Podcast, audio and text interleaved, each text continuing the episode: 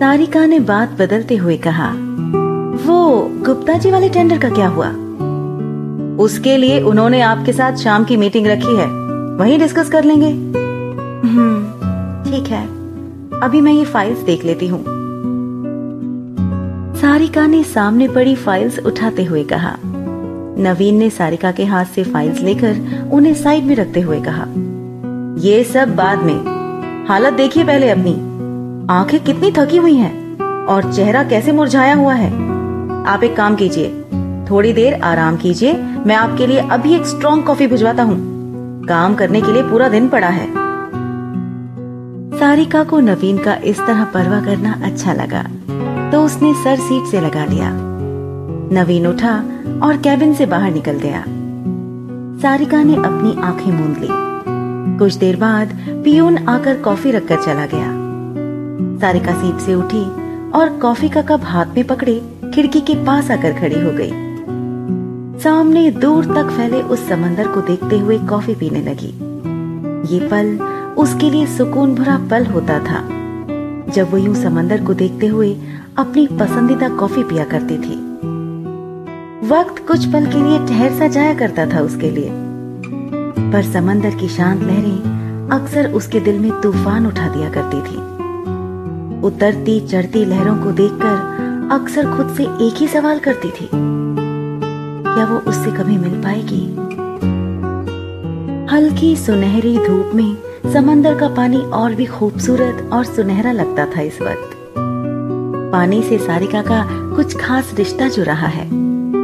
एक अनदेखा, अनजाना सा रिश्ता, जिसे वो आज तक नहीं समझ पाई थी। समंदर की लहरों में डूबे हुए उसने अपनी कॉफ़ी खत्म की और आकर वापस अपनी सीट पर बैठ गई। मन पहले से भी ज़्यादा बेचैन हो उठा। उसने टेबल का ड्रॉर खोला, उसमें से चेन निकाली, जिसमें पेंडेंट की जगह लोहे से बने एक पत्ते का निशान था। उसे देखते ही सारिका के चेहरे का नूर वापस लौट आया। आँखों में फिर से सुकून दिखाई देने लगा। उसे हाथ में लिए वो टकटकी से उसे देखती रही और फिर समेटकर वापस अपनी ड्रॉर में रख दिया। सारिका ने बीती यादों से अपना ध्यान हटाने के लिए लैपटॉप ऑन किया और आए हुए मेल्स देखने लगी। काम में जो एक बार डूबी तो फिर बाहर निकल ही नहीं पाई। माँ के फ़ोन से तंद्रा टूटी तो उसने फ़ोन उठाकर कहा, जानते हैं, अब आप पूछेंगी हमने खाना खाया या नहीं? दूसरी तरफ़ से बेहद प्यारी आवाज़ उभरी जानती हैं हम बार बार आपको फ़ोन क्यों करते हैं? आप ही बता दीजिए। ताकि हम आपकी आवाज़ सुन सकें। जानती हो सरू, आपकी आवाज़ सुनकर हमें जो सुकून मिलता है, वो हम आपको बता नहीं सकते। कैसी हैं आप? हम ठीक हैं। आप कैसी हैं? एक साल होने को आया, पर आप हमसे मिलने तक नहीं आई।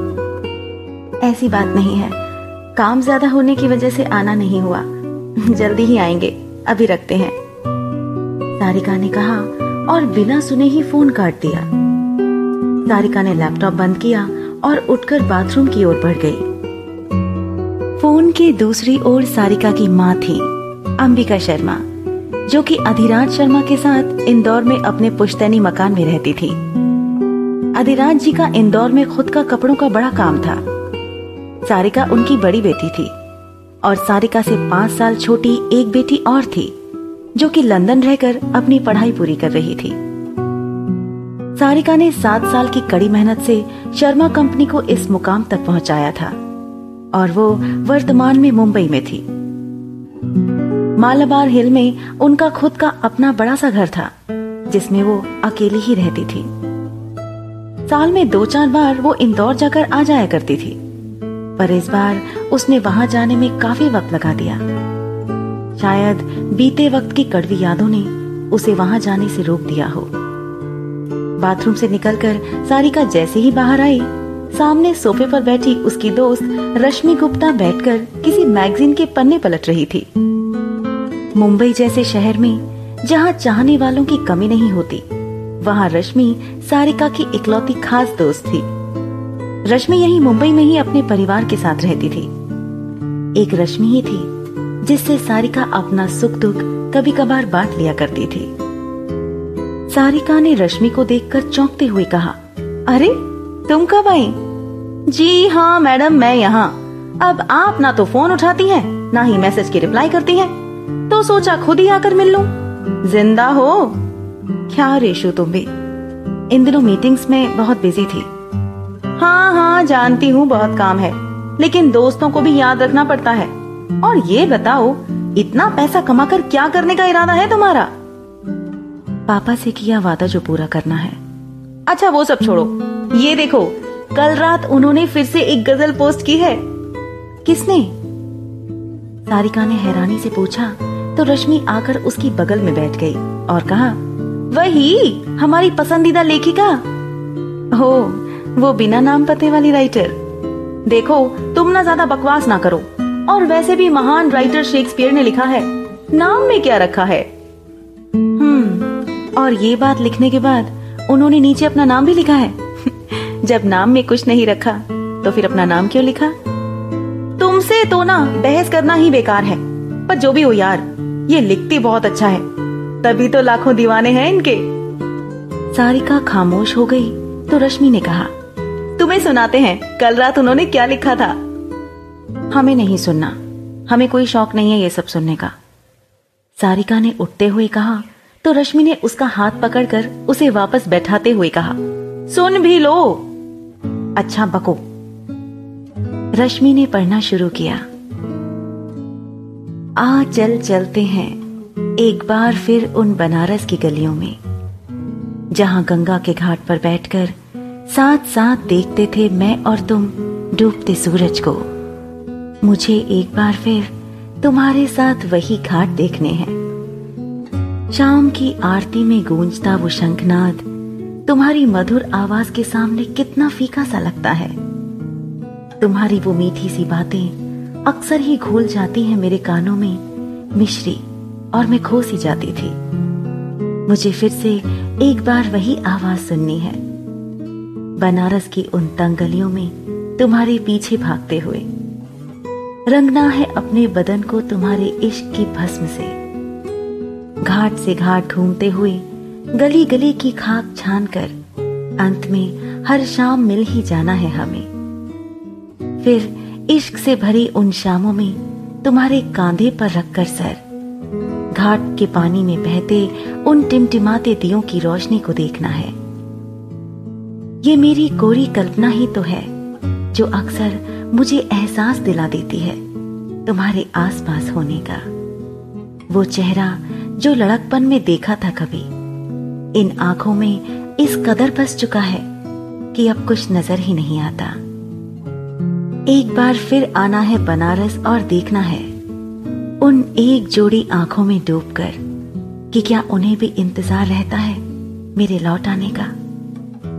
मैं एक बार फिर उन आँखों में अपने लिए ढेर सारा प्यार देखना चाहती हूँ।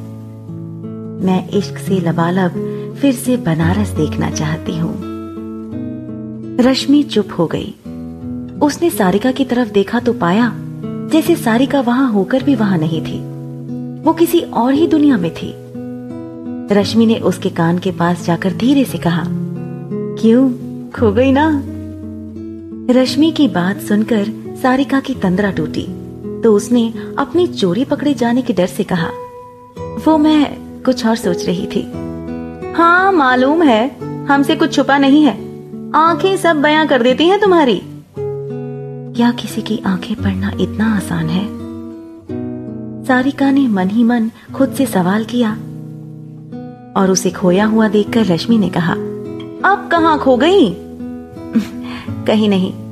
अच्छा सुनो वो मैं ये बताने आई थी कि कल मम्मी पापा की एनिवर्सरी है और तुमको आना है। हम्म, ठीक है। सारिका ने दोनों के लिए कॉफ़ी मंगवाई और फिर कॉफ़ी पीते हुए दोनों बातें करने लगी। कुछ देर बाद रश्मि वहाँ से चली गई। सारिका ने घड़ी में समय देखा और फाइल्स उठाकर मीटिंग रूम की ओर बढ़ गई। नवीन और कुछ सीनियर स्टाफ पहले से वहाँ मौजूद थे और सारिका का इंतज़ार कर रहे थे। कुछ देर बाद गुप्ता जी भी अपने मैनेजर के साथ आए और 45 मिनट की मीटिंग के बाद टेंडर शर्मा कंपनी को मिल गया। मीटिंग के बाद सभी उठकर रूम से बाहर चले गए। सारिका खोई हुई सी अभी भी वहीं बैठी रश्मि की सुनाई उस कविता के बारे में सोच रही थी। वो खुद को उस कविता से जुड़ा हुआ महसूस कर रही थी। नज़र चाहती है दीदार करना। दिल चाहता है प्यार करना। क्या बताएँ इस दिल का आलम? नसीब में लिखा है, इंतज़ार करना। आगे की कहानी जानने के लिए आप मेरे चैनल और इस शो को सब्सक्राइब ज़रूर करें और माई पॉकेट सेक्शन में नए एपिसोड के अपडेट्स पाते रहें।